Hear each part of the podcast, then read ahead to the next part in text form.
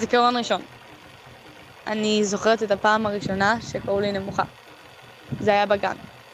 ילדה רבה איתי, אני יודע שהיא יותר גדולה ממני, כי אני יותר נמוכה ממנה.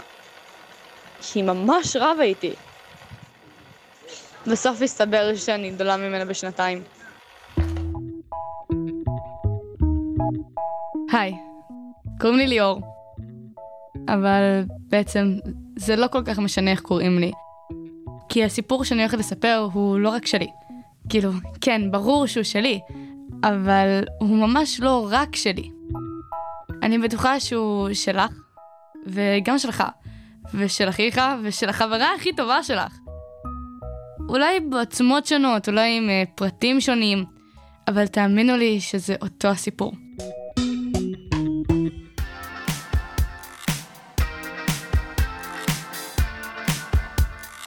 אתם מאזינים ומאזינות לרקורד.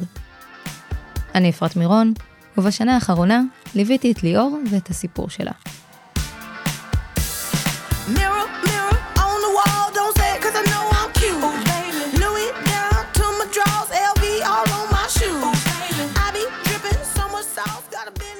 מגיל קטן אני זוכרת הרבה בדיחות על הגובה שלי, שגרמו לי להרגיש קטנה, חלשה ולא חשובה. ובכלל, ירידות, צחוקים והתעסקות תמידית במראה החיצוני שלי. ואני לא חושבת שאני חריגה בזה. לא תמיד הייתי בטוח במראה שלי. שנאתי את עצמי מבחינה פיזית, נפשית, הכל שנאתי. פעם היה לי יותר קשה עם כל מיני צדדים יותר במראה החיצוני שלי. אני זוכר שהייתי קטן כי הייתי מסתכל במראה וממש לא אהבתי את זה. אז אני בת 16, לומדת בפנימיית הכפר הירוק. במקור אני מים המלח. זה חור. וכשחיפשתי מקום טוב יותר, התגלגלתי לפה. חוץ מזה, המילים שמלוות אותי מגיל קטן הן רבע עוף. קטנה מדי, רזה מדי, ותחושה שלא מספיק מדי. אבל מסתבר שיש משהו אחד שמתקבל כיותר גרוע מלהיות בת נמוכה. אני עדן, סומך. וזה להיות בן נמוך. מדריך של ליאור שנה. אולי רוב החיים שלי גם צחקו על הגובה. איך, איך אתה התמודדת עם הבעיה הזאת של הגובה? אני חושב שבגלל שאני נמוך, בגלל שאני גבר, יש איזושהי ציפייה מנשים שזה לא, לא נעים להיות עם בן שהוא נמוך. ככה זה השפיע לי על הביטחון העצמי. כשהבנתי שאני רוצה ללמוד לאהוב את איך שאני נראית, התחלתי לדבר עם האנשים בחיים שלי.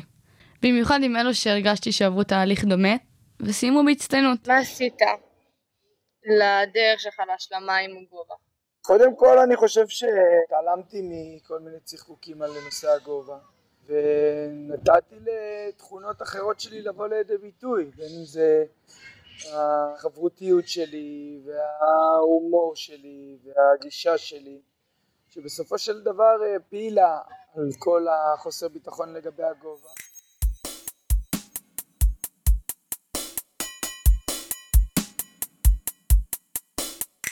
גובה יכול להעסיק, אבל זה גם לא משהו שאפשר לשנות או להשפיע עליו, נכון? קצת כמו גורל שצריך להשלים איתו. נראה לי שאצל רוב האנשים, עיקר הסיפור הוא המשקל. אם אתם מורידים או מעלים אותו, זה תמיד אומר עליכם משהו. זיכרון מספר 2 באזור תחילת החטיבה כזה, אחרי שכל החיים קראו לי רבע עוף, סבתא שלי באה ואומרת, ליאור, אצלנו במשפחה יש קטע של השמנה. תתחילי לספור קלוריות. הסרטה שלך באה מסבתא שלך, לא מבינים לך? זאת אימא שלי. שמי שלומית, אני אימא של uh, ליאור ושל עוד uh, שלושה ילדים מקסימים, ואני שמנה ולא טוב לי. לא כזאת שמנה. עודף משקל של שמונה קילו. נו, שמנה. נשאר לך עודף מהלידה. לידות. לידות. סליחה, בלידה שלי ירדתי יפה. עד שנכנסתי עליתי להיריון. 34 קילו. זה לא באמת מפתיע, אבל נשים בכל גיל סובלות מ body image שלילי. רק זה שהיא מבינה את זה על עצמה, לא אומר שהיא מצליחה להבין עם מה אני מתמודדת. אני לא יכולה לחשוב שבעיה, בוודאי לא אצלך, נובעת מתוך המבנה גוף שלך. יוגי דווקא מבין אותי טוב מאוד. האמת שהוא התמודד עם דבר מאוד דומה. לא רואים דרך הפודקאסט, אבל המבנה גוף שלי הוא מאוד רזה. זה יוגב, השינשין שלי בפנימיה. בילדות שהייתי ילד ממש ממש רזה, במעקבי גדילה וכאלה. אני זוכר שהייתי קטן כאילו הייתי מסתכל במראה והיו רואים לי ממש את הצלעות, כל איזשהו עצם בגוף וזה. ממש לא אהבתי את זה. בגלל זה אני יכול כן להזדהות. את אימא שלי זה לא ממש משכנע. היא לא חושבת שיש פה עניין אובייקטיבי. השאלה היא כנראה לא פיזית, צריך אה, לבדוק אה, סיבות אחרות. זה נגיד הרבה מאוד הסתכלות על מודל היופי היום. היי. מודל היופי. בואו נדבר רגע על מודל היופי. חרא של מודל. וכולנו צריכות לחיות עם זה. ובתכלס, אף אחת לא תתאים למידות האלה. אפילו דוגמניות טובות ליטוש. רשתות חברתיות, כמו שאמרת, באמת, הכתיבו שם את המודל היופי המסוים, הספציפי, שכולן צריכות שיהיה להן את הגוף של קיילי, ג'נר, ואת הפרצוף של קנדל, ואת השיער של אריאנה, וזה מאוד השפיע לרעה עליי, ושכחתי את השאלה. תכירו את אחותי. אה, נזכרתי. שקד. והיא עברה תהליך ממש יפה עם עצמה. מה את הכי אוהבת בעצמך, מבחינה פיזית? מבחינה פיזית? כאילו, באמת שדי הכל. ממש יפה. פעם ממש שנאתי את האף שלי ואת יודעת, זה ממש רציתי לעשות ניתוח אף, היום ממש לא בא לי. והייתי פוצעת אותי בפנים, והיום אני ממש מתחילה את רגל הפנים שלי. אני אוהבת את המבנה גוף שלי. כאילו פעם מאוד התביישתי בעצמי. ניסיתי להבין למה היא חושבת שזה היה זה, ככה. זה לא קשור לרזה שמנה, למום, לא מום, זה קשור נראה לי פשוט לאופי של החברה. לא חייב שאת תהיה הבעיה. גם אני, אני לא שמנה, אבל אני גם לא הכי רזה, ואין לי מום או משהו, אבל עדיין כן יהיו תמיד ההערות האלה ואין מה לעשות. וזה לא שאת נראית רע, או שאת יפה מדי, פשוט למי שיורד עלייך אין ביטחון. אין לו ביטחון בשיט, ואני יודעת את זה מניסיון, ואני יודעת את זה כי אומרים את זה מאחורי הגב שלי. זיכרון מספר 3 רוב הילדות, לכל אירוע משפחתי, הייתי מבקשת שישים לי אייליינר. כמעט בכל תמונה מהאירועים האלה, כשאני עד אזור גיל שמונה, יש לי אייליינר בעיניים. זה גרם לי להרגיש יפה יותר. אז אני ממשיכה לנסות להבין, מה יעזור לי להרגיש יפה מבפנים? מתי הרגשת שאת עושה את השינוי הזה, שאת הופכת מ... אה, לא לאהוב את עצמך, ללאהוב את עצמך מאוד? את האמת שזה היה בסגר הראשון, זוכרת שעליתי איזה ארבע קילו, וממש הרגשתי מגעילה עם עצמי, מקלחת לא עוזרת להוריד את הג'יפה הזאת מעצמך, והתחלתי פשוט לבנות את עצמי. כאילו, רציתי לעשות ניתוח חזה וניתוח אף, וכאן להוריד את הסנטר, כאילו ש, שלא יהיה סנטר כפול, ורציתי לשנות הכל בעצמי. בואו נפתח את זה שנייה. על אי בודד, בלי מראה, שקד אפילו לא הייתה יודעת איך הסנטר והאף שלה נראים. הסיבה שהיא רצתה לשנות אותם זה מבט החיצוני של כמה נשמות טובות, שזרקו מילים בלי הרבה מחשבה. את צריכה מישהו שיבוא ויגיד לך שאת יפה? כן. למה? את יודעת, זה משהו ש...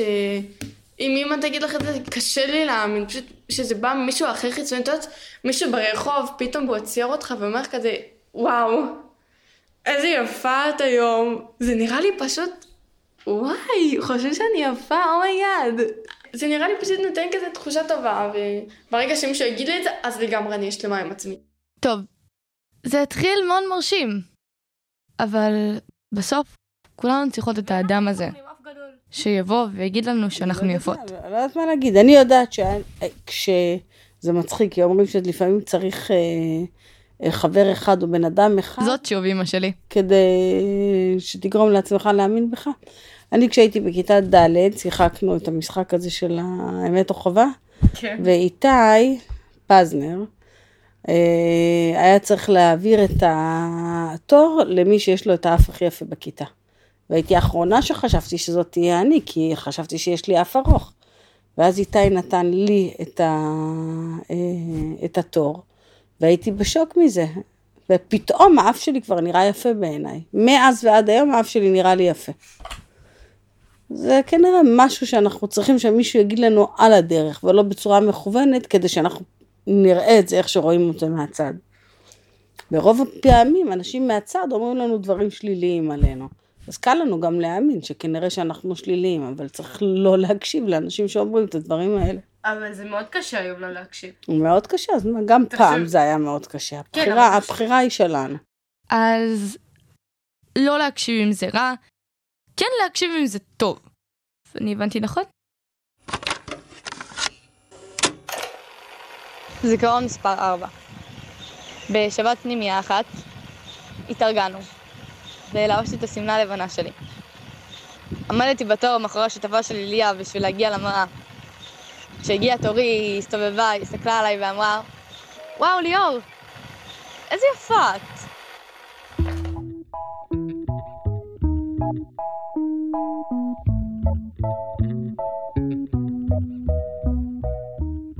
מה את לא אוהבת בגוף שלך?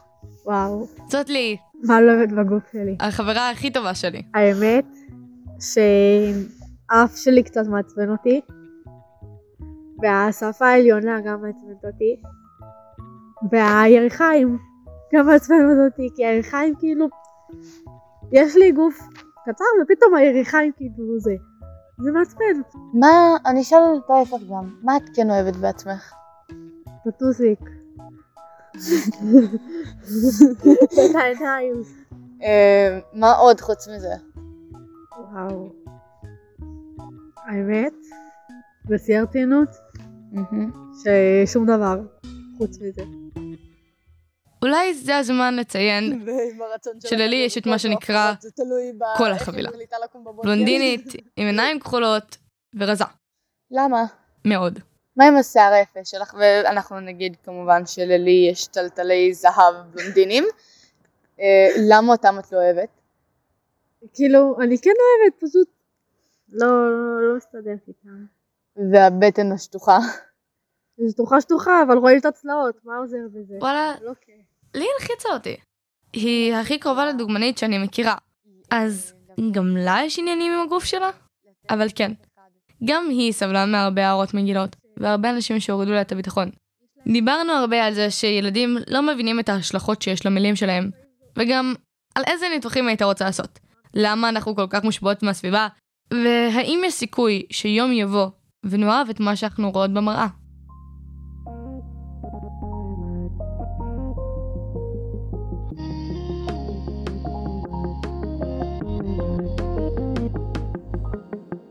אם ביקרתם פה פעם בכפר הירוק, בטח נתקלתם בטווסים.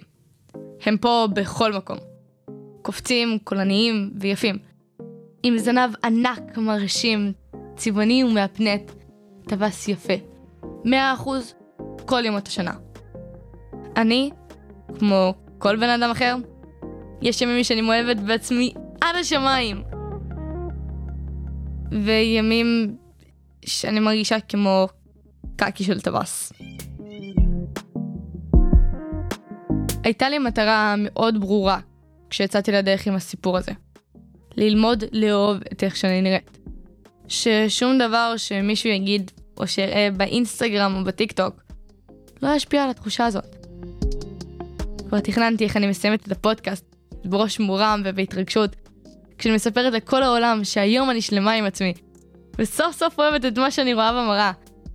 אבל הבנתי שזה לא כזה פשוט. אני מאוד מאמינה שנפש משפיע על הגוף. תמיד אומרים נפש בריאה בגוף בריא. אבל וואלה, נראה לי שגם ההפך הוא הנכון. גוף בריא בנפש בריאה. כשדיברתי עם החברים ומשפחה, הבנתי שהמסע שלי לאהבה עצמית תלוי ביום, במצב רוח, ובסביבה שאני נמצאת בה. אם אני קמה ליום טוב, שהולך לקרות בו משהו כיפי, גם אני אוהבת את עצמי. העולם בידיי ואין יפה ממני. אבל אם לא ישנתי בלילה, אתמול אכלתי מלא, שלשום בכיתי, אז אני מרגישה פחות טוב. ואני אכסה את עצמי עם עוד שכבה. ואם זה מה שיגרום לי להרגיש קצת יותר טוב עם עצמי היום, גם זה בסדר. ובכלל, נראה לי שאם אני אתמקד יותר במה שגורם לי להרגיש שלמה עם עצמי, ופחות במה שהחברה אומרת לי שיפה, אני אהיה בסדר. אפילו ממש בסדר.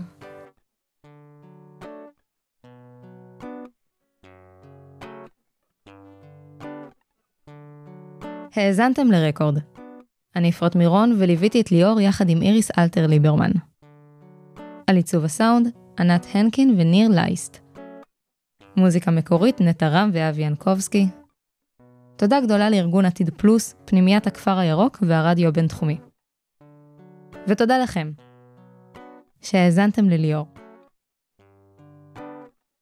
Maybe I'm not pretty, maybe I'm just fine. Cause I got a belly and I got a bum and I'm fucking jelly of all the other ones with their itty bitty bellies and their rump up bums. I know that I should love myself, but it's getting kinda hard when you're constantly feeling like garbage. No, I shouldn't hurt myself, but I can't find a way to lose weight without literally starving. Every other song says I'm beautiful, but what if I don't feel like I'm beautiful? I wish my body image didn't say that I should be another kind of way. Maybe